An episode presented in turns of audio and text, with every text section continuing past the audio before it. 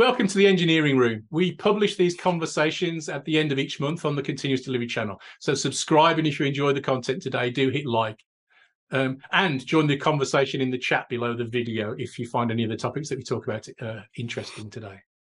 My guest is another old friend. We first met at some slightly strange DevOps event held at a, a, restaurant in London, where the menu was kind of an augmented reality thing that projected images of the, the dinner onto your plate. Uh, later, we met at the first Pipeline Conference, a conference dedicated to continuous delivery that he helped to organize at, then and for several years to come.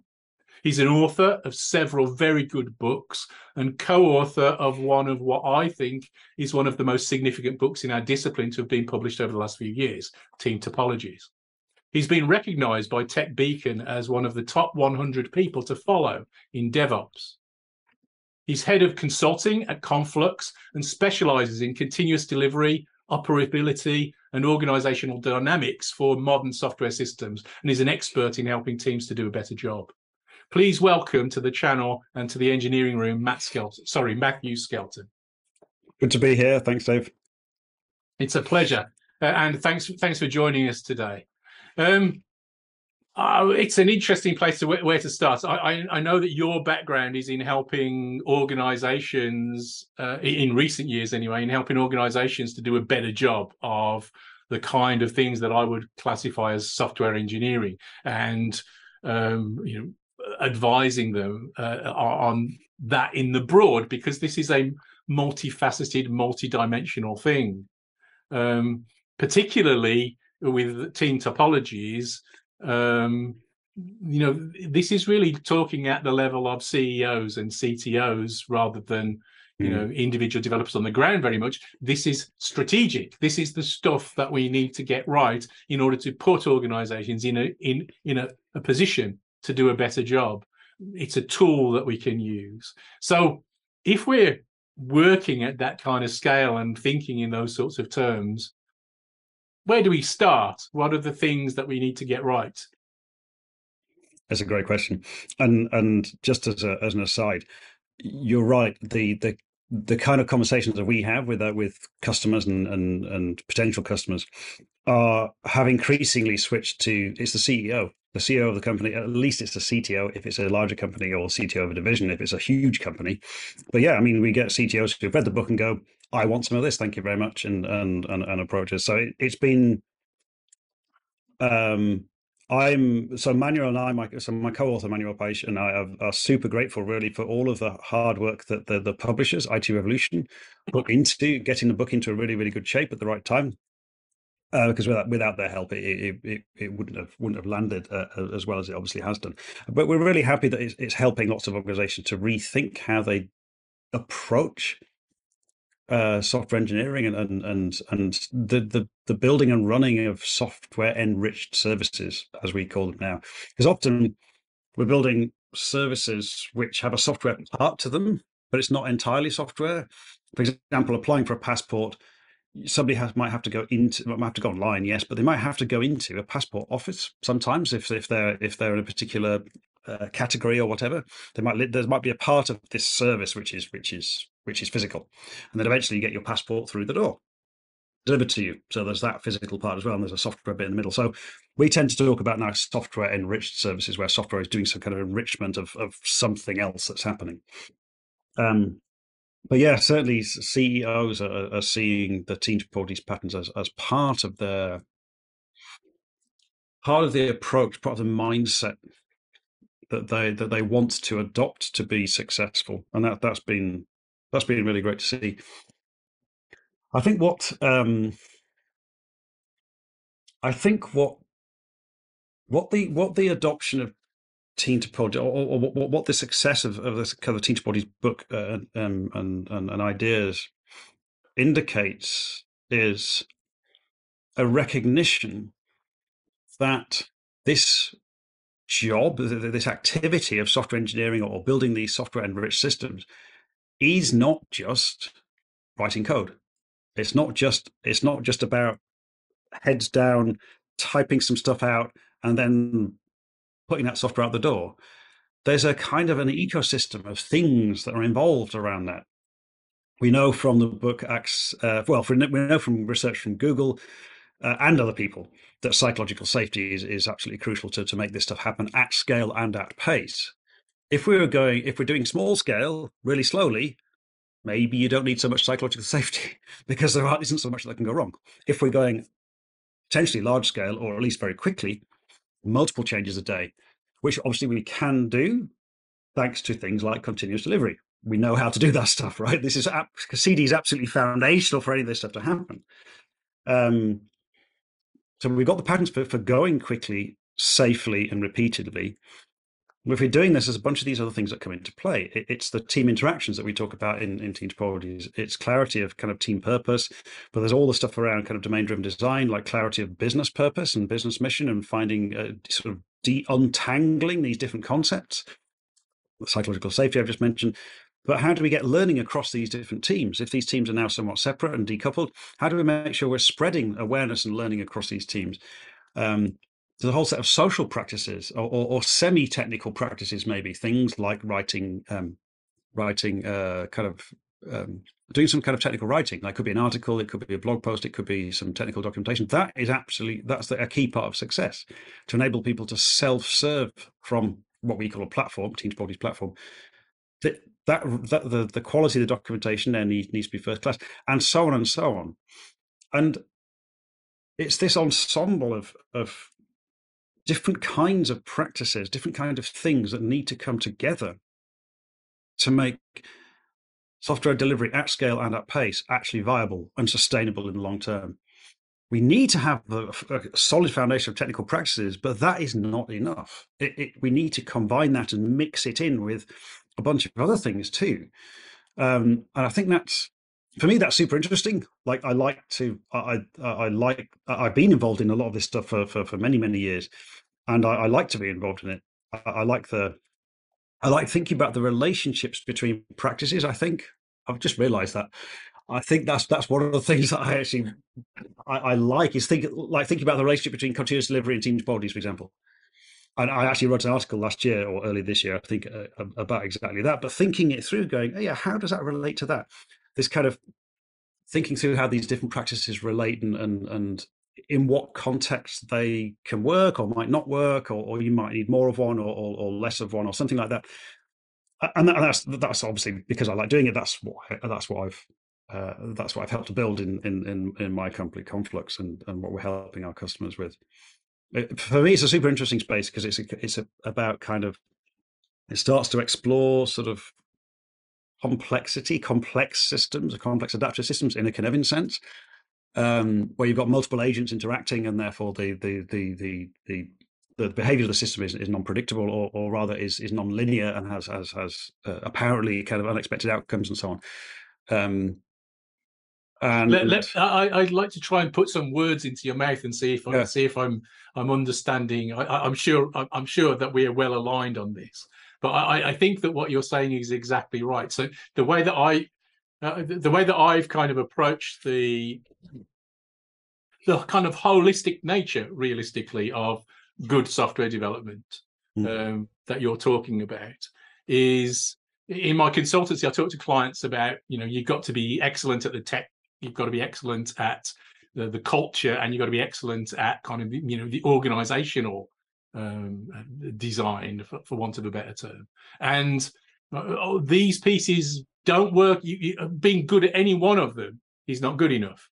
You, you, you've got to be good at all of them to do certainly great work uh, and optimizing in any one place is not going to fix the problem. So you've got to figure out ways of, of doing that. And i think would you agree that that's that's the kind of thing that you're talking about? Yes, yeah, no, I would, and um, I think there's a thing beyond that as well, which is um, uh, is understanding it is it, it's um, it, it's that high level of understanding about what we'ri doing and why. So is that Shuhari? That's the re bit, or at least it's the ha bit of Shuhari. Um, so we understand what we're doing and why, and understand how these practices relate. So we know that actually, hey, if we're in theory, the, in theory, this is like ideal practice over here. and there's some other practice over here. But actually, we found ourselves in a, in, in a, a novel situation where actually we need to change our practice in one area because actually we've found uh, a challenge. That means that we, we need to adapt, but we're happy yeah. to adapt precisely because we understand the underlying principles. And and and I mean, this is kind of the same in any kind of non-trivial kind of operating context, but um, it really does start to have a massive difference when uh, I think it's important now, 2022 and beyond. Software is now so pervasive. Yeah, it's it, it's we are encoding the business or organizational intent in so many different dimensions now. If you go back 15, 20 years when some of the um, you know, software was a thing that you installed on a machine. It was Microsoft Word. It was a, it was a, it was a, a video game. It was whatever you know that's that's a discrete thing and it doesn't really affect your life particularly help it's a tool to help you do something um, and yes there's there's obviously there's there's there's COBOL banking applications things like that but but software is, is so all pervasive now that we do need to start we really start taking seriously the sustainability of of ongoing software development across these multiple different areas because this is now life and death in many cases. Mm-hmm. It's life and death for the for the uh, brain imaging machines I know you've worked with. Yeah. It's life and death for things like um, for social security. If someone, if if a government service uh, somehow does something wrong or, or, or there's an error with a payment to someone on the low income, they might literally freeze to death. Yes. In their house because that payment didn't come through. This is literally life and death now for, for, for, for more and more and more software, which wasn't true in the past. And so we, we, I really think as a as an engineer, I really think that this this is this is something that we really, really need to take seriously. How do we make sure that our approach to the, the delivery and operation of of software enriched services is sustainable, is understandable by the people who are working on it, um, and is kind of as safe and, and error free as we can make it, because these are now really important uh, areas of, of, of people's lives that we're working in. You're hitting so many of my you're hitting so many of my hot buttons. Is I'm not, quite sure which which thread to follow. So I, I, want to pull I want to pull back to the let's let's let's pick one. I want to pull back to the start. Uh, one of the books, one of the most influential books that I've read for a very very long time outside of software was a, a, book by David Deutsch, the physicist, called uh, The Beginning of Inf- Infinity, in which is is really a book on the philosophy of science. And one of the things that you said, you know, reminded me very strongly of ideas that I picked up from that. He talks about science as being deeply about finding what he calls good explanations. And so a good explanation, you know, you can't take anything away or need to add anything for it to be correct.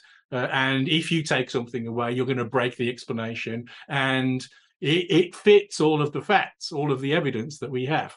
And I, I think that what you were saying before about being able to do a good job and understand the reasons why is is related to that. We need good explanations for the reasons that we choose to do continuous delivery or test driven development or team topologies mm. and you know dividing out your platform team to as yeah. a as a product inside the organization or how whatever else you want to talk about we need reasons why that matters rather than just saying i'm going to adopt this framework because everybody else is adopting this framework and i think that's really important and i think that's a step more in the direction of engineering rather than just fashion, which is which is mm. the, the, way quite a lot of our hmm. industry works. The the stuff yeah. that you're saying about that, you know, the importance of software in the world is just self-evident. I mean, I, I, I, I one of the things that, that, that it seems to me that during the course of my career, really, we kind of moved from really just automating the processes that were there before to now driving the business really you know in terms of you know so if these days, if software isn't absolutely core to the delivery of your business function, you're in a fairly unusual business. You know, it's it's it's kind of and in many fields of life, as you say, life threatening as a result. And so I think, you know, the ideas of us I'm going to sound like a grumpy old man now, but growing up a little bit and starting to be a little bit more professional in our approach, mm. and really starting to eliminate the stuff that really is a dumb idea and bad is is um, mm. is an important one. And. You know, the the, the the, this kind of holistic thing is. It, it seems to me that the, the, complex adaptive systems that we inhabit um, just seem to be a function of doing this at any kind of scale beyond the trivial you know, if you've got a couple of mates that are working together in a shed somewhere or, or, or online these days on something, that might be different. But if it's much bigger than that, there's more to it. There's there's there's more organisation, more thought about the communication involved, and so on, which is I, I think at the core of that intersection that you're talking about.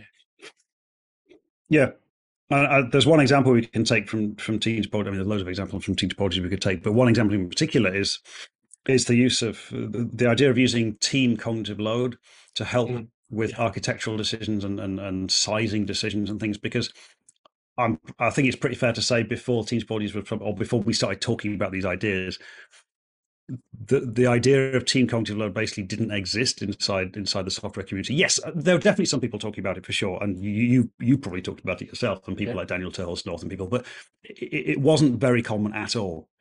Uh, interestingly, around about the same time as we started talking about team cognitive load, uh, if you look at if you do Google Google Google phrase search anyway, where you look for when a phrase was used, you actually see team cognitive load appearing in the clinical and healthcare sectors at pretty much exactly the same time, around about 2018. Yeah, because they, you know, around about then you you've got the there's a realization in the clinical and health sector that so nothing to do with software, nothing to do with software really.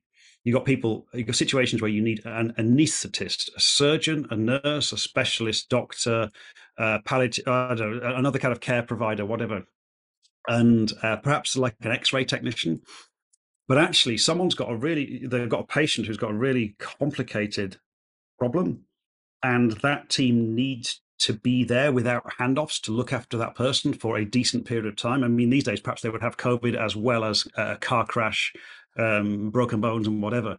Mm. Um, um, and so, in the medical and clinical sector, people started thinking about things like team cognitive load. What would it What would it take for us to be able to own something like that end to end? And therefore, how do we deal with things like um, can we consume X-rays as a service, if you like, yeah. from from the X-ray team, and, and what does that mean, and, and, all this kind of stuff. So it's not really about fast flow there, which Team Topologies really thinks about fast flow of, of software changes, but in that in the clinical context, it's about end-to-end ownership and avoiding handoffs. Because in a clinical context, every time a patient is handed off to another team, their chance of dying increases by something like 12%. I mean, it's it, in certain yeah. situations, it, it's actually life and death. So it's really interesting to see that kind of concept appearing in parallel in clinical and, and healthcare settings. But I think I, there's, there's a reason behind that, which I think is a general awareness of of um, uh, that there's a need to think outside of very very uh, very constrained disciplines and think about things like long term and and um, uh, uh, mix, uh, uh, bridging um, skills boundaries by having these kind of cross discipline teams, and that in many different disciplines we're working in complex adaptive systems, and we need to find ways of working with in that situation. Yeah, I, I, I, absolutely, and I, Uh, as you were describing that, that you know, there's an, another another similar kind of more structured team management thing on a smaller scale is the um, cockpit resource management approach of uh, airline pilots. And you know they learn lessons from accidents and so on about what works and what doesn't in terms of managing the load on the on the on the pilots and the team to be able to to, to do these sorts of things. One of the things I, I, I'm, I'm never quite sure whether this is just a function of me being a, a, a technology nerd and only thinking you know one way about things or whether this is a deeper idea. But one of the things that it se- seems relevant to me in this and i think you kind of touched on and alluded to in some of the things that you've already said before is is that actually you know what we're talking about is that you know the the the worlds that we inhabit are information systems too.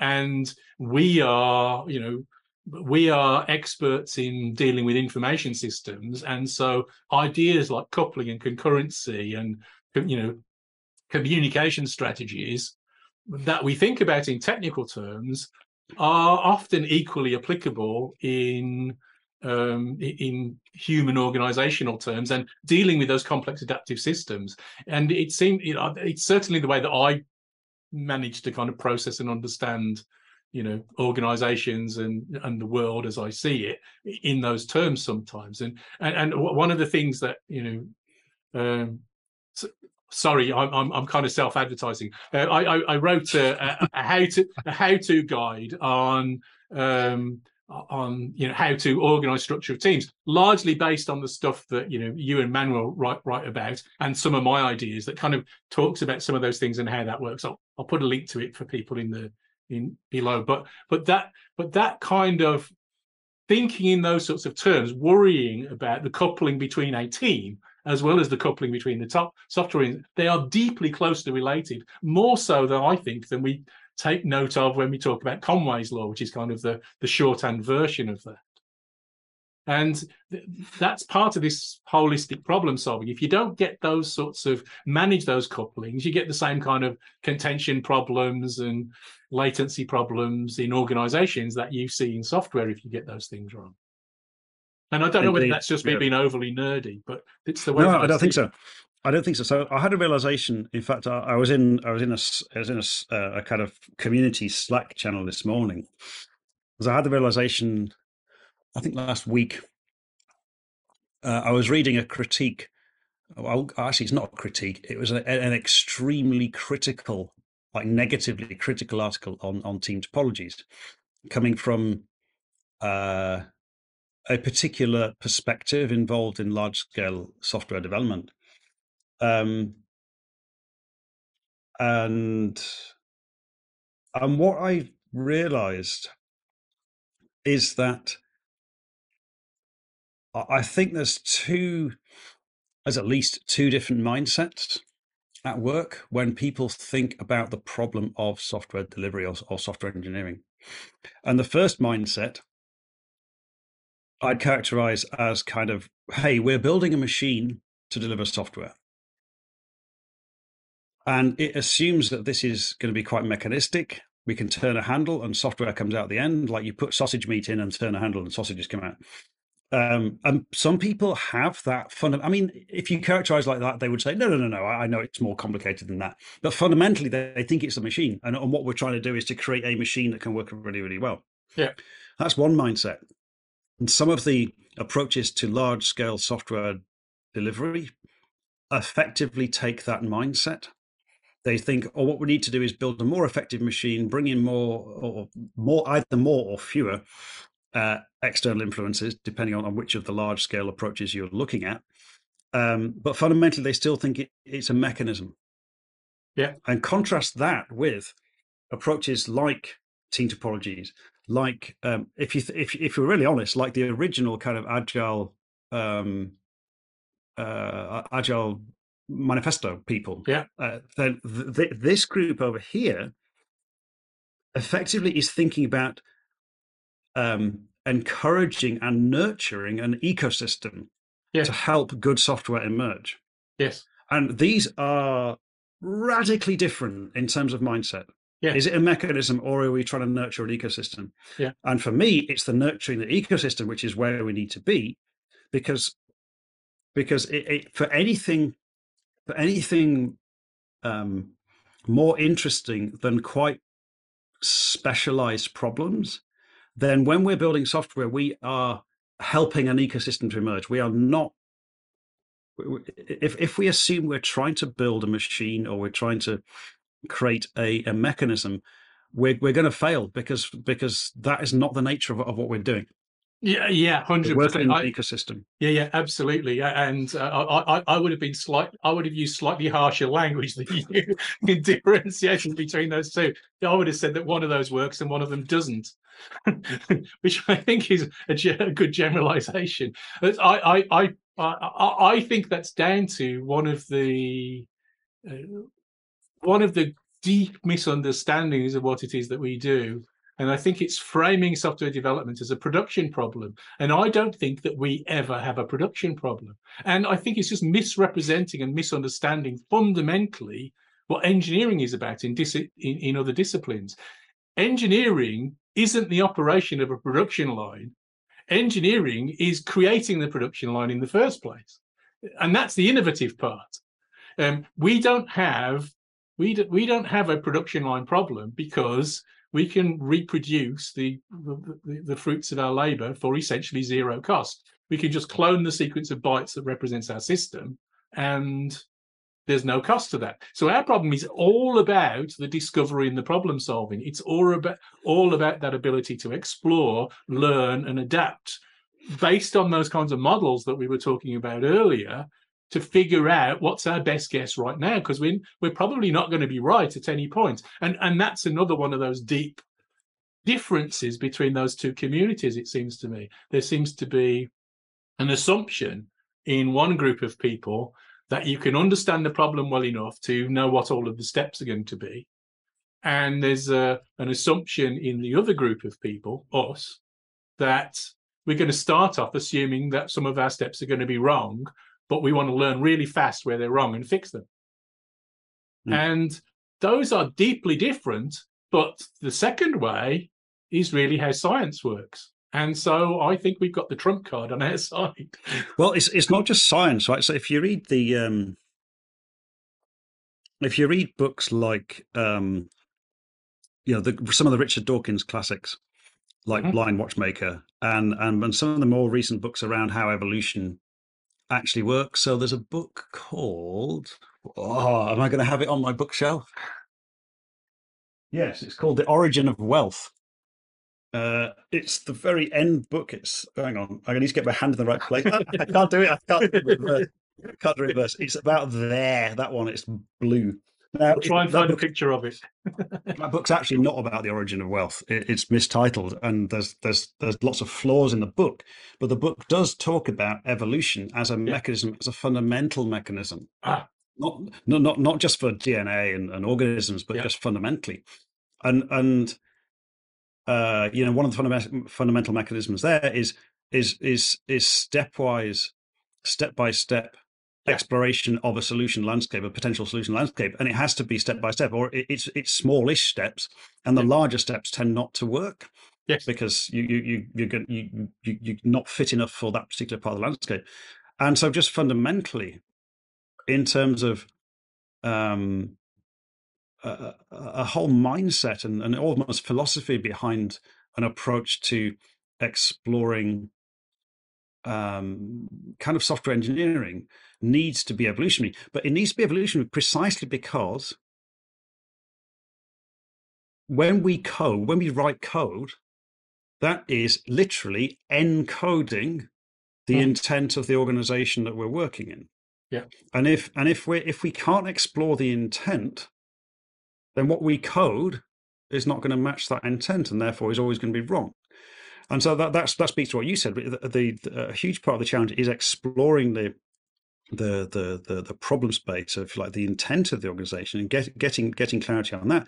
The coding part it's it's not that it's easy, but it, it's hard to get the coding part right if we can't understand the intent and and and and the the um, the uh, if we can't if we if we can't explore that stuff very close to when we're writing the code, it, it becomes an impossible task. Uh, it, it, the, this idea that we just we've got a sausage machine, we just need to get more people typing more quickly. It fundamentally misunderstands. It, it's not even that it misunderstands software engineering. It, it, it, misunderstands software engineering, but it misunderstands the nature of what code is as well. Yes, uh, it's fundamentally it's so much waste in that kind of space with, with these approaches that think it's a sausage machine. It, it, they're, they're in the wrong galaxy. They're, they're in a completely separate part of the universe to where they need to be if they're going to have success. Yes, uh, ab- absolutely, and and and what you said about evolution is something that I, you know, I, have I've thought about for a very long time. It, I, I think evolution's misunderstood when you just think about it in terms of DNA. Evolution is an information theory. Really, it's probably the, it's probably the strongest information theory. It's the way that information works and the ideas of having sort of replicators, whatever their notion. Dawkins talks about. I can't remember which book it is, uh, but uh, but but memes as another, mm. uh, you know. Uh, vector for um, evolution to take place in but but I, I think very very deeply i think that doing a good job of software development is about trying to establish it as a process of directed evolution. We're trying to prod and poke the system in ways that steer it towards the outcome that we'd like to see. And we don't, we can't do that with deep precision because evolution's tricky and sneaky and and you know we'll find little ways of squirting out in different ways and finding bugs and mistakes and so we we we nurture our software towards some guide it towards some destination that makes sense to us. exactly, and, and, we're working in a particular context. We're working in a particular technology context right now. Yeah. You know, a few years ago, we've been working with some Java version and maybe a bit of .NET. Now, working with something completely different. We're working with a serverless and and and, and Go as well. Um, that environment is, is itself changing and is changing more and more quickly. There are many more different databases to choose from. Many there's, a new JavaScript language every 14 seconds now. Is that right? anyway, whatever. A, a, new JavaScript framework. It's something like that. Um, and and so the approach that we take to to to to building and running software needs to needs to be needs to admit needs to be realistic that the environment itself in which in which this stuff is going to run is also changing and will change, and therefore the software that we've built will need to change in the future. Guess what? Even if the requirements stay the same, even if it's still the same process to apply for a passport, the nature of where we run that code, the nature of the browser that people use, that whole bunch of things are going to change, and therefore the way in which we build that software, the way in which we the way in which we set up our social ecosystem to build and nurture that software needs to take that into account. We're not yeah. just building something which then gets burnt onto a DVD or CD and then that's done. It's this stuff is never done, and we need to. There are too many organizations think that it's about getting things done. No, yes. it, it should be about continuous exploration of the organizational intent and the, the the the environment in which this code is running so that we can continue to match the intent with with, with this coded version of that intent, which is what yeah. we call software. It's, it's, it's one of the one of the revelations that I had. I think it was last year actually. Was I, I, I either Kent Beck is a genius and foresaw all of this, or he had a happy accident with the subtitle of his book, Embrace Change, because because it's about embracing change, but in a deep and fundamental way that touches on everything that we do.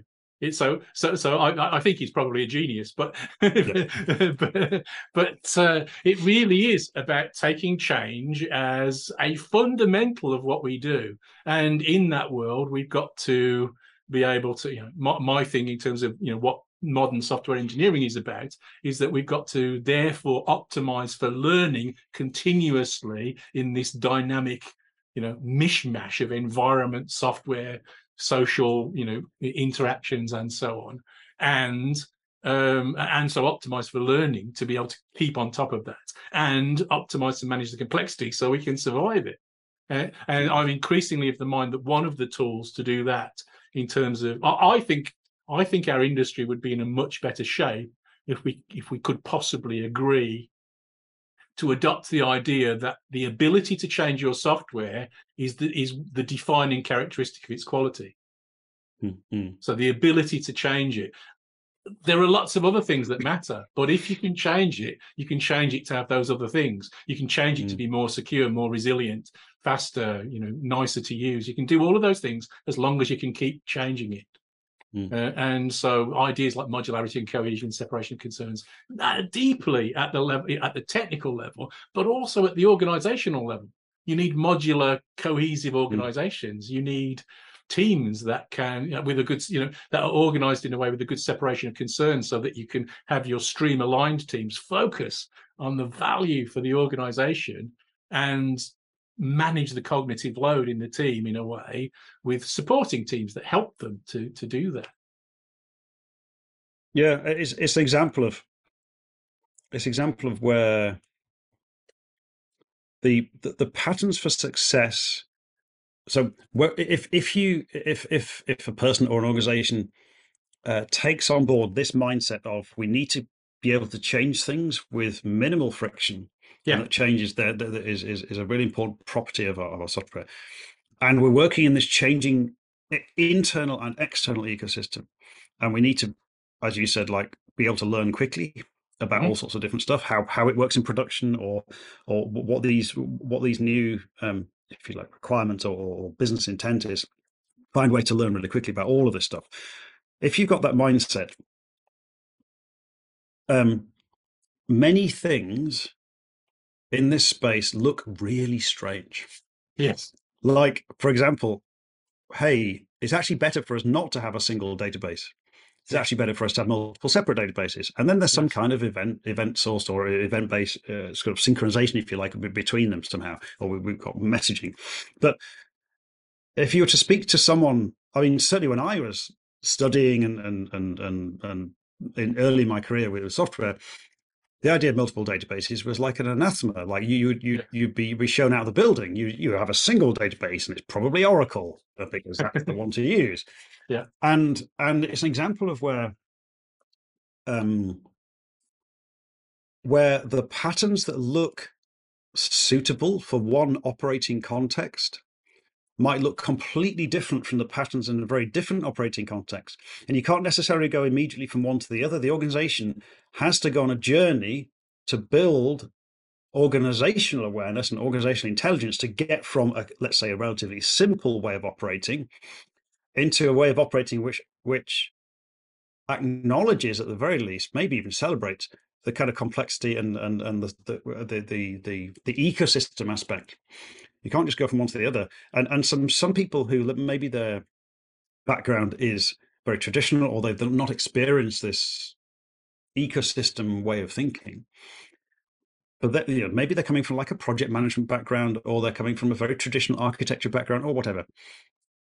They they they look at some of these new some of these the patterns aren't new, but anyway, they look at some of the patterns that are are, are, are recently emerged and and and, and are, are increasingly popular, like Team Topologies and what have you. And they look at them and they go, this seems crazy. Like this seems really baffling. I can't understand why you would yeah. do that. And and and they they get because it's so alien. Because because the reason it's alien is because it's actually acknowledging an operating context which is very different from the one that they're they're familiar with. An operating context that is relatively predictable and straightforward. So in Cynefin terms, like it's simple or clear, I think it's called now. Mm-hmm. Uh, or, or complicated. So where you might add some expertise in there, and, and but it's still quite mechanistic. Mm-hmm. That kind of general mechanistic approach, which is, uh, you know, we've inherited from Taylorism and all this kind of stuff. Um, the, the, assumption that it's just about a sausage machine. The patterns that work in here are are potentially very, very different from the patterns that work in in this in, in an environment which is where we acknowledge the the complexity and, and the, the adaptiveness and the need for adaptiveness. And, and that's a real challenge for lots of organizations because they've got many, many people in there who think they're doing the right thing yeah. by trying to project manage stuff or by trying to uh, fix an end date or by trying yes. whatever it is. That, and, and in a particular operating context, that might work. Yeah. But we're not, most organizations are no longer in that kind of operating context and the kind of software building is not that kind of software. It's not you know if if i don't know i've got an old i don't know i've got an old mobile phone here right? This doesn't work. Um arguably writing the software for something like this which is which is substantially disconnected it doesn't have internet right? It's substantially disconnected from from from other actors in the world via via information networks arguably you can kind of get a group of experts who can come together and build a set of software for that thing which can get deployed onto it and which is basically going to work in that context yeah. that's largely because it's kind of discrete it's a closed system it, it doesn't get influenced by other actors in this kind of information network the, increasingly software is not like that now increasingly software is need, need to be able to respond to what's going on in the wider world and it's impossible to predict that ahead of time. E- even uh, so, so, so, so uh, again, too many things to unpick but but but even then even even in those circumstances my my experience, my observation is that even building those simpler systems by today's standards, maybe they certainly weren't simple at the time. Um, I think that often the the people that were actually doing the work were doing this in the kind of way that we're more likely to recognize mm. as being mm. good under the mm. covers of one of these more bureaucratic you know approaches there's a lovely quote from margaret hamilton the the first software engineer who led the team to build the apollo guidance system software um, and um, they were doing complex things with inertial navigation for the first time and a computer that the astronauts could could use that you know has less power than you than, than probably these earbuds let alone let alone your watch or your phone um, for the whole thing. Um, and one of the things she said is that, you know, um, during the time it went from nobody caring about how the complete freedom, nobody caring how software was done because nobody thought software was important, and so they had complete freedom to bureaucratic overkill when NASA tried to uh, apply, you know, you know, other, you know, aviation style engineering to software, and you know.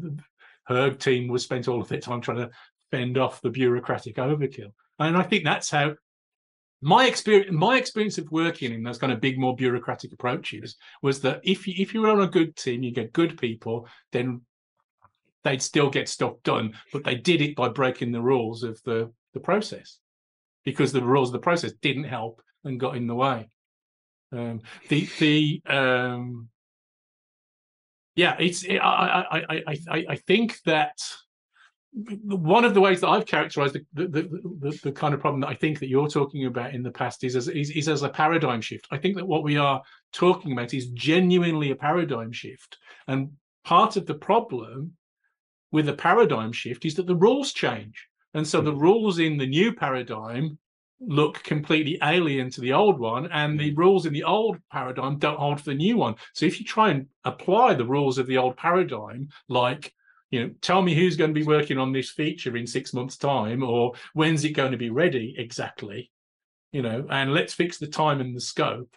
You know those rules don't apply. They, they don't work. They they they don't they don't apply to software and or mm. at least as we understand it. And so you can't really have a conversation. I i i think at the conference that i mentioned in my in, intro for you the, the first pipeline conference i did a talk on um, continuous delivery. And one of the things that I said there, the the, the, the subtitle for that talk was that you know, what does good look like? Because I think that a, a, huge part of the industry have never seen what a good mm. software project looks like, and that's a terrifying idea. But I think it's true. And so, well-intentioned, smart people are doing the wrong things in those organizations. It's not that they're evil, but they're wrong. And then you talked about some of the people that have been pushing that push back against team topologies.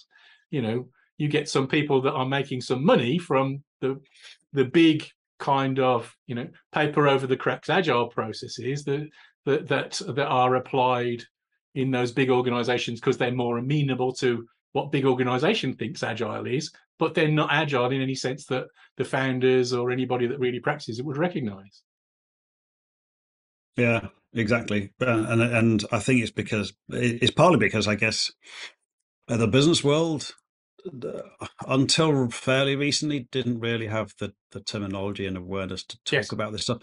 Now that is changing. You've got books like Team of Teams by General Stanley McChrystal, uh, mm-hmm. formerly of the U.S. Marines, I think, or U.S. Army at least, yeah. uh, talking about how how the U.S. Army changed its had to change itself when it was operating out in the Middle East, um, and similar kind of books. Um, empowered by Marty Cagan, people uh, people have written books like this, which are now getting some traction. And and, and Team is, is kind of sits in that kind of group uh, to yeah. an extent as well. Um, so that so some of these ideas are now per, uh, kind of permeating into the world of business, if you like. People who are not mm. technologists, and, are, and those people are starting to become much more aware and have the confidence to be able to to say we are going to go down this route because well ultimately in many cases it's the it's the survival route because yes. if we don't go down this route then we are not going to be here in five years' time.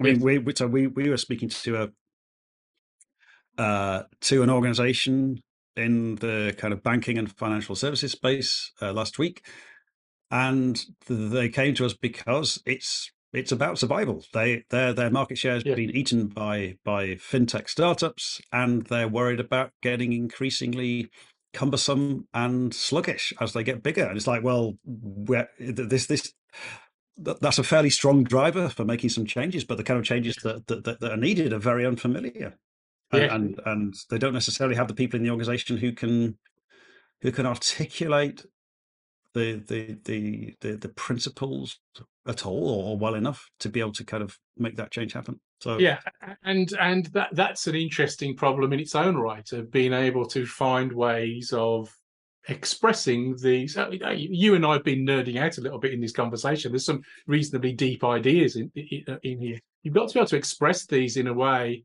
I don't mean I don't mean this to sound condescending, but you've got to express it in a way that they're more consumable. They're, they're, they're, easier to kind of take on and understand. And I, I, think that one of the mistakes that we technologists have made for a very long time is not engaging at that level and not engaging in having the conversation in terms that matter to people who aren't technical because these things do matter. And, you know, if we are right, and I'm convinced like you that we are, that this is actually what works, then um, this matters. This is a survival uh, matter for many organizations. And if people don't start to think about the way in which organizations are structured and managed and, you know, uh, uh, organized, they're not going to make it. The, the, the bigger hmm. organizations. Like immediately before the pandemic, I, I, I, you know, one of the things that I was observing was visiting big banks so, you know, you, would go to big bank and they'd send me to the special location that they'd hived off a bunch of specialist teams to be more agile. And they'd, they'd have, you know, free Coca Cola and whiteboards on the walls and all that kind of stuff to try and get some of the trappings of being, you know, more like a startup and more agile to try and solve this problem because they knew that the the big corporate approach wasn't working. I'm not quite sure how that's translated following the pandemic you know uh, diaspora but mm-hmm. uh, but um, certainly that was a feature immediately before yeah, there's got, yeah, banks and, and other organizations, telecoms organizations, yeah. uh, other big uh, insurance places, they'd often have like a digital yeah. division. Yeah. I don't know why it's called because all the stuff is digital. Yeah. anyway, let's ignore that. It's, it's, I know it's the digital channel. It's the digital channel for consumers, but um, and this was allowed to do things. You know that that division allowed to, allowed to do things slightly differently, and so on and so on. But um, in many organizations, there was this effective fight between the traditional and the so-called digital, and sometimes the traditional would win and basically uh, block all the stuff that this this this cowboy digital division is doing. Yeah, completely misunderstanding what's going on. And this is still happening. I, I think, and unfortunately, you, you're going to we're going to see. Well, we are seeing organizations fold and um, effectively fail or, or slowly fail as they yeah. bleed customers or, or accounts to um, to competitors who are able to who do have a way of working, uh, an operating a set of operating principles, which is which is yeah, which expects change and at its very center expects things to change and does not need fixed deadlines and certainty about every single thing. The whole operating model is is is fundamentally different. Yeah, we, we we were talking before we started actually recording. You and I about the kind of different models of response to popular ideas uh, that we get. You you get the you get the fans and you get the haters and you yeah. you get the, you know, the, the people that just you know just misunderstand it uh, and and a few others but but i think one one of the groups that that that, that seems um, interesting to me are the people that just um, seem to seem to just completely miss the point and seem to focus on the the, the wrong outcomes. I've lost my train of thought. That's that's not good, is it? well, I mean, some some of those some of those people are sort of doing it deliberately because they're they they've got an axe to grind or they, they've got some training to sell. Um, other people are have just are coming from a very different mindset, and so for them, the yeah for, for them the ideas are, are baffling. Yes, and so they la- they latch on to some surface level aspects of of of whatever it is we're talking about, um, and fundamentally miss the miss the kind of heuristics or, or clues or decision principles behind the approach. Yeah. And so completely misinterpret it, but kind of accidentally. There's a mixture of, of people doing doing different different kind of accidental or deliberate misinterpretation. Yes, yes. So let's let's let's move on a little bit mm. more. So so so you know, I, following on from that though. So so team topologies is a very different way for many organisations to think about teams, and one of the aspects it seems to me that it recognises in the model is something that that I kind of perceive is is that the modern effective approach to organising software development at any kind of scale is really um, about taking a more distributed approach. I think we're trying to organise, uh, structure our organisation in ways that we can have smaller, more modular teams with greater autonomy that can kind of be, you know, to some degree in charge of their own destiny. They can they can kind of make changes. They can kind of, you know, figure out what they need to do to solve the problems without having to coordinate and collaborate with other people in order to achieve that. And that's one of the, you know, the the kind of defining characteristics that the Accelerate research and book mm. you know, pointed to. That you know, yeah. that's that's how, what high performance teams mm. look like. So how do we, you know, in these organizations that are kind of trying to make the move and make this transition, the tough thing, it seems to me, to be able to do that is this is significantly from the perspective of an, old school leader or manager in an organization like that it's significantly about release seemingly feeling that they're going to relax control. They're going to delegate that control to members of the team.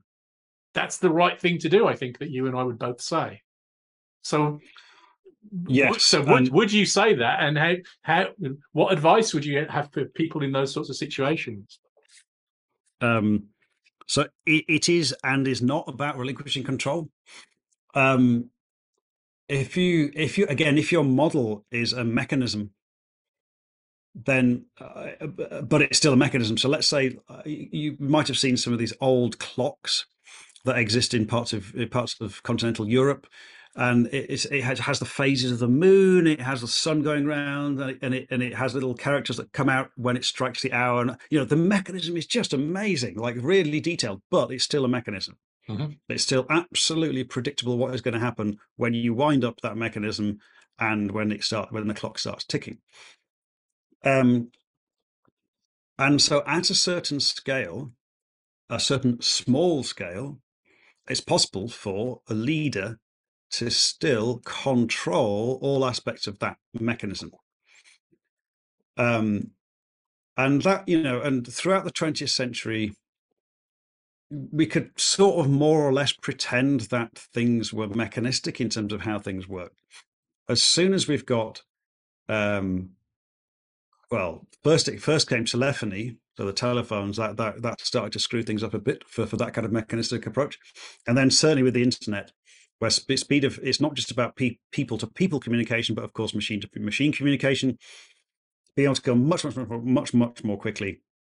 Any illusion about uh, about a single leader being able to control anything small, uh, anything larger than something tiny, really, it just goes out the window. A leader cannot have that degree of control, and it's the wrong control approach fundamentally because the the environment that we're operating in um, has too many degrees of freedom to be able to specify a machine that can operate effectively in that kind of space. Mm-hmm. And so, it's, again, it's a fundamental misunderstanding about the the operating context, the idea that we can control everything. Um, and so, what we need to do instead is to um, distribute uh, decision making at a local level or across the organization, actually across the different different levels of the organization, in different ways. But crucially, have decision making at the what we call the nodes, so the very tips of of this kind of um, yeah. network of of people and information, so that for certain kinds of decisions, those nodes are empowered to to make some sort of them kind of changes. I, I, I'm when we talk about this in Team Topologies book, I'm I have in mind an insect or a colony of insects because the insects there have got antenna and they can sense their world and they can they can make changes that they can make decisions they can they can change direction. We don't have you know in an ant colony you do not have the queen ant uh, directly controlling all of the all of the other ants. It just wouldn't work. It's it's too complicated, and you wouldn't want that because you need uh, you need a variety of responses in this in this operating environment, which is quite rich. You can't possibly have one. Uh, it's, it's actually also a single point of failure because if that operating if that single yeah. operating um, entity has never seen a particular context before, then does it does it does it lock up? Does it do something wrong? What you want is to be able to distribute that, and ex- and explicitly you want to be able to learn from multiple different things happening inside this kind of environment. Bring that information back in and go, ah, that's really interesting. We've never seen that before, but hey, we've we've discovered a suitable response to this thing because we've empowered that node or that group of people to to to to to, to respond in a suitable way. Mm-hmm. And so that, the thing about distributing control is is about recognizing that we're operating in uh, an unpredictable operating context, and therefore we need to have very we need to empower local decision making informed by um, kind of mission. Like what is the mission of the organization in general and also in this particular area or for this particular day or, or the next few weeks um, so it's the so it becomes the it becomes important for leadership to be very clear about mission and and things to look out for when these other teams and departments are operating but then let but hire good people train them well and let them get on with it yeah yeah yeah, um, yeah. and kind of get out the way uh, enable these other departments and teams and, and people to operate in a way which is safe to operate in that way. So guardrails and and uh, principles, potentially even checklists. Yeah, if if that's the right thing to do, and and then make sure we're getting good feedback to inform our decision making and work out when when our maybe mission was not quite articulated well. Yeah, and therefore work out ways to articulate it better. Like again, it's it's it, this this assumption that we can control everything comes from uh, a completely different operating context, which is which is much simpler, and therefore is not at all suitable for um, a modern uh, uh, kind of internet connected, information dense world that we find ourselves in now. Yes, yeah, yeah, yeah, and that's um, that I the idea of of kind of the distributed intelligence in the organization it seems very very central to I think the way that both you and I would think about what's going on in in, in bigger teams and be, being able to do you know being able to take advantage of that.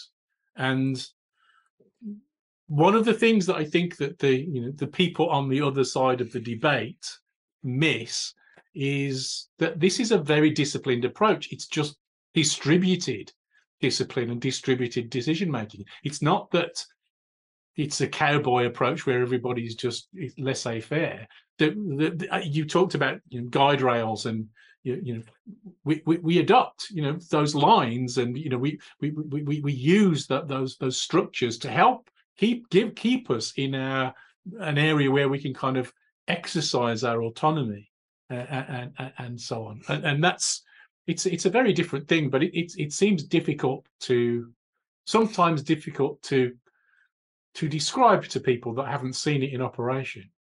Mm. Uh, I, I, I, think that I think that's changing though. I, I mean, I mean hmm. that you know the the team topology, the one of the reasons why I love the team topologies book so much is that it re you know like any book that we that we like it reinforced a lot of opinions that I held.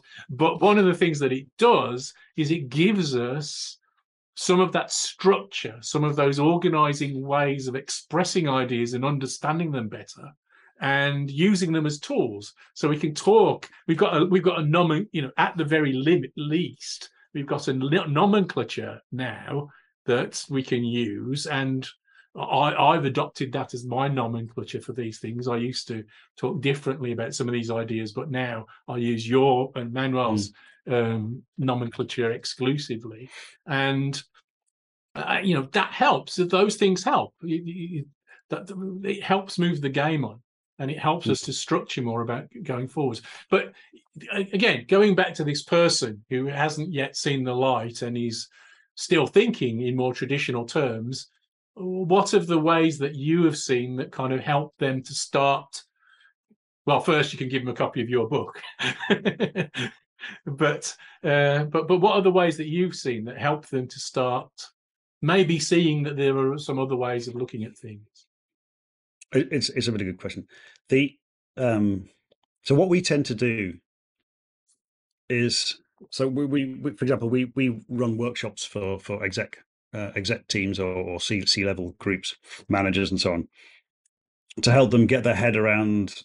Um, to get them to help them get their head around kind of this this new mental model, and, and specifically around what we call fast flow. So literally on, on the front cover of the Team Topologies book, it says organizing business and technology teams for fast flow. Yeah. And that's important because yeah. if, if if you're in a context which is not about fast, excuse me, sorry, not not about fast flow, then some of the some of the Team Topologies stuff is less relevant. Not all. I mean, there's there's some which is applicable, we think, in pretty much yeah. any context, but some of it is less relevant, and that's fine. Um, but yeah, I mean, fast flow, uh, you know, continuous delivery itself is in the context of fast flow, really. Yeah. Like if, if if we had all the time in the world and we didn't care about making changes and we could go really slowly, we might not use continuous delivery. That's fine. I mean, we probably would, you and I would, but that's a, that's a separate thing. The, the, the, need for it might not be so apparent. But um, practices like kind of SRE, practices like um, uh, post incident review, things like psychological safety, all of these things together, they're really needed because we're actually going at pace and we're going, yeah. well, at scale and at pace. So we, have got this sense of fast flow. And so, so we run some workshops and, and one of the things that seems to be really helpful is to get people uh, to kind of step outside their current way of thinking. So set up a scenario that says um, we've got a team that does not hand off to any other team at all. They they they they look after a, a, one or two services, perhaps, or one or two flows of change, or maybe one or two user journeys, and they do not need to hand off to anyone else to do anything.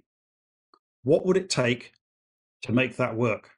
Mm-hmm. And they go, well, well, there's a load of stuff they won't be able to do. They won't be able to deal with security. They won't be able to deal with all of the complicated cloud technologies. Yeah. Um, blah, blah.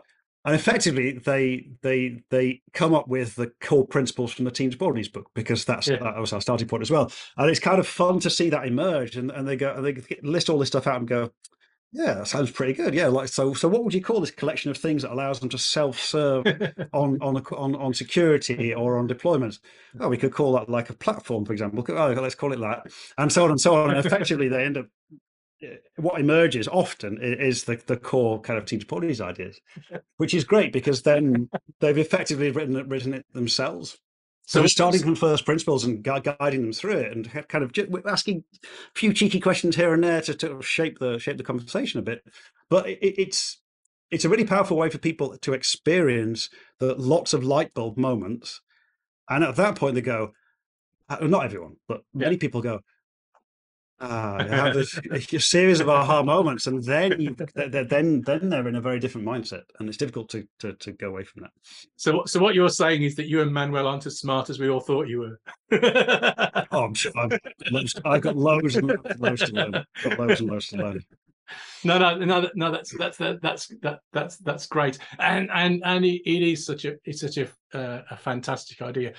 I, I, I, we're we're kind of coming towards wrap up time. But before we get there, I wanted to talk a little bit about what I think is new, your new book, which is about working remotely. You know, we, we've all, to some degree, been forced into more remote remote remote working. So the team yep. topologies thing, I can see ways in which it still matters, but I can also see ways that make you know remote working more tricky, harder. Uh, and I, I, watched some stuff. I watched a video of yours where, where you and Manuel were kind of playing off again, doing some kind of role play, show, show, showing it working uh, uh, a little bit. And um, I, I, thought that was really good. Uh, but can you just describe a little bit as, about you know what changes when we're starting to apply some of this style of thinking to to remote working? Yeah, sure. So the book is this one here. For those of you watching the uh, the video, Remote Team Interactions Workbook. The subtitle is Using Team Topologies Patterns for Remote Working. Um, the Team Topologies book was published September 2019. That was obviously just a few months before the COVID 19 pandemic started. Um, so in the Team Topologies book, we, we've got some stuff that talks about like physical desk locations and things like that. Now that's still relevant to those people who are in offices, but there's a bunch of stuff which which is which is um, not explicitly called out for, for remote working. So that's what we did with the with the workbook. um, and actually, it turns out that a, a, a, big chunk of the Team Topology, in fact, most of the, the stuff in Team Topology is, is basically directly applicable to, to yeah. re- remote working context because a lot of what Team Topology is about, if you look at it closely, is about, as you said, terminology or nomenclature, uh, terminology um, and patterns for thinking about the interactions between teams yeah. and therefore the interactions between software and about decoupling things like this. Yeah. And um, yes, if we're in a physical office, we might want to create a team area that then has a kind of boundary, a, a, a something of a boundary around it. Probably not a doorway on the end. Mm-hmm. So we've got a. It's not. It's not completely closed off from from all other people, but but it's somewhat decoupled from other people. We've got some of those. Don't know what you call them, like like um, like whiteboards or barriers between different teams, something like that. Yeah. Fine. So how does that apply in the remote work context? Well, let's try and define what the team is. How do people find who is in our team? What's the purpose of the team? And so on and so on. And how, how, do, they, how do they go about finding that inside a chat tool like Slack? And so what we're doing is taking ideas from Team Topology's book, including t- uh, ideas like the Team API, which is itself like a super nerdy technical term application programming interface API, and applying that to a team. Yeah. Um, and therefore, in the remote work remote work context, how can other teams discover, self-discover the team API for other teams, and look yeah. at that and use that in a useful way to help them reason about the intent of their team, the intent of another team, to help them think, okay, uh, how should we be interacting with this team, and so on and so on. Yeah. Um, a lot of it is about expectations. If, there's a great book called um, uh, "Thinking in Promises" mm-hmm. um, by uh, by Mark Burgess, who's a mathematician, but has come up with this. Uh, well, has developed promise theory, and it's actually relatively straightforward. But it's exploring this this dynamic about what happens if one group is promising something to someone else, mm-hmm. and also obviously we've got the idea of a promise in some programming languages, which which is not quite the same thing, but but closely related. If if we can specify our expectations of other teams, we can have a, a much more fruitful conversation. Mm-hmm. And if we can do that in a way which uses remote tools like a wiki or like Slack or something else like this, and allows us to find find these kind of specifications and expectations, or to semi-automatically or by a search, then we've already had to do a lot of the thinking, which avoids lots of the wasteful, you know, online meetings that we would otherwise have.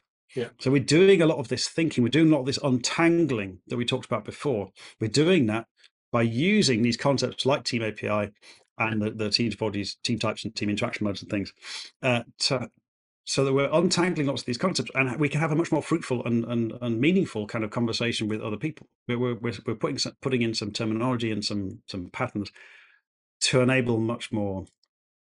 Uh, well, to enable more coherent behavior to emerge. That's actually yeah. what's happening. Yes. So one one of the takes that I got from I haven't read I haven't read the book yet. Um, I, I, I, will I'll buy it when we're finished. but uh, but the um, one of the things that I got from the the snippet that I watched on on on the the example that you were going through was that it's very some of the advice is very practical. You, you, you, the exercise that I saw, you were, you were, you were identifying that you know Slack channels were, were were poorly named, and and so it wasn't easy for other people to discover what I presume you know part of this API for for a team is, and and those sorts of things in terms of thinking in those information terms to come up with you know mm. navigable, discoverable information about the team structure and organizational structure and the you know the ways to communicate effectively are, are just just valuable stuff that, that, that so many people often don't think about. Completely. And, and i would definitely say look there's nothing magic in the, in this workbook. It, it, it's actually pretty straightforward and and and um we're we're and it's called a workbook because precisely because it's about putting things into practice. It's super super yeah. practical. Um it, it's it's about uh, yeah, it's it's some ideas for effectively constraining how we use online tools. Yeah. For some people, that sounds really strange. We should be able to use the tools however we want. Well, maybe, but that's not how the world works with biology.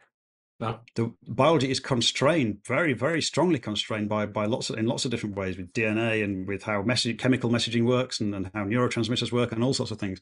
There are lots of constraints, but that allows amazing behavior to emerge, amazing yeah. designs to emerge. And so by putting some constraints in place using some online tools, then we can have much more, a much richer and much more straightforward kind of remote way of working precisely because we've constrained it. Yes, yeah, absolutely. I, I, I think, I think that's deeply that's a deeply important and often missed ideas I, one of my more successful videos on my youtube channel was about you know, pitching OO against functional programming, and I, I, I based some of the analysis on a model that um, Bob Martin has of um, characterizing the different programming paradigms by the constraints that they place on programming, and I think it's quite a good model. I, I, I and I, have I've thought a little bit about that since. And you know, one of the things that that I've started to ideas that I've started to riff on recently is, you know, uh, thinking about what software engineering means as as a discipline, is that what engineering is really about is about the constraints. It's not about saying, "Here's the answer," ever it never predefines the solution. What it does is it places constraints that rules out all the dumb solutions. So, or, all the all the dumb solutions that we know about so far, at least. So there we kind of add, adopt those constraints as kind of a working discipline, and that will give us a higher chance of hitting one of the solutions that isn't done. And, and I think that's I think that's saying something similar to what you're describing. Yeah, and, and incidentally, exactly the same thing applies if we uh, if we use um, like artificial neural networks to design things. Mm-hmm. So, you, so we're using neural networks to design uh, aeroplane wings and and um, and, and, and and kind of uh, other kind of um, high stress components, and the designs that come out look really weird. They look biological yeah. because they, they don't have straight lines. And all we've done in this, I mean, it's a little bit more involved than this, but in principle, all it's done, all we've done is apply some constraints. Say, we, here's the here's the weight, here's the size, here's a few other things, and uh, here's how much load it needs to bear, and allow the neural network or other kind of um, supervised learning type um, software to come up with with a design. But that, that's what we're really talking about. It, it's yeah. engineering. We're still engineering there, yeah. It's not humans doing that stuff by hand. It's yeah. it, but it, it's setting some constraints and allowing that the, the, the right design to or a useful design that meets those constraints to emerge. Um, so yeah, I, I totally it, it, it applies even in situations where humans are not directly involved in in, in all the yeah, aspects yeah. Of, of what that design looks like. So in summary, then I think that what we're both saying is that engineering is king, and our job in soft in software develop, development is to find ways to harness it. Yeah, that'll do. Great. Uh, it's probably time that we should start uh, wrapping up. I, I, I want to thank thank you, Matthew, for, for, for taking part today. It's been a I've really enjoyed the conversation. I I, Yeah, I. I, like this kind of you know intell- intellectual riffing a little bit. It's it's it's an awful lot of fun. I, I hope that people have enjoyed watching it. Um, check out on Matt if you haven't yet bought Team Topologies. What on earth are you doing? Go and go to Amazon or to your favorite bookshop right now and buy. It a looks like this. It looks looks like, like- this, and it is. I genuinely believe this is one of the more influential, important books that's happened in software development for some time. It looks at things from a very different perspective and starts to help us to bridge the gap. Uh, in, in in certainly in larger organizations, but but any team beyond any organizations that are building software with more than one team, this stuff matters. Um, Yeah. So so so so do take a look at that. Um, I'll wrap up by saying thank you as ever for watching today. Uh, if you enjoyed the content on the channel, do consider joining our community over at Patre- Patreon. Go to Patreon and check out, look for continuous delivery. You'll find us. And once again, thanks to Matthew and goodbye to everybody. Thank you.